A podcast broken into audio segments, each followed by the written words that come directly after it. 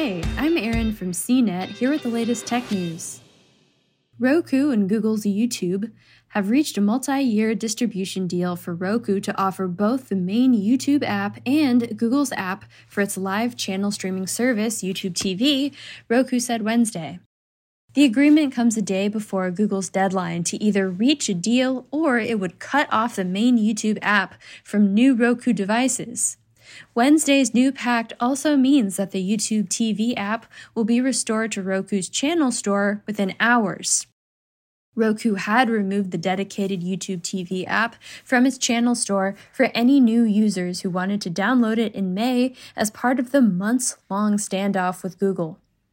YouTube is the world's biggest source of online video, with more than 2 billion monthly visitors. YouTube TV, a subscription service that streams live television channels, is much smaller, but it is a popular alternative to cable or satellite for cord cutters.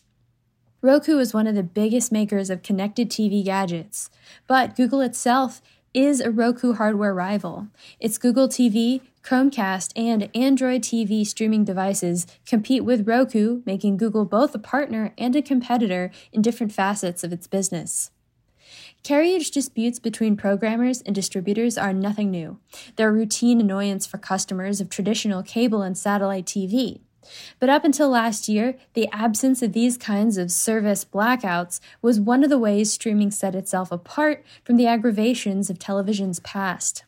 But in the last year, they've cropped up with the launches of many big new streaming services, such as both HBO Max and NBC Universal's Peacock, failing to launch with support on Roku.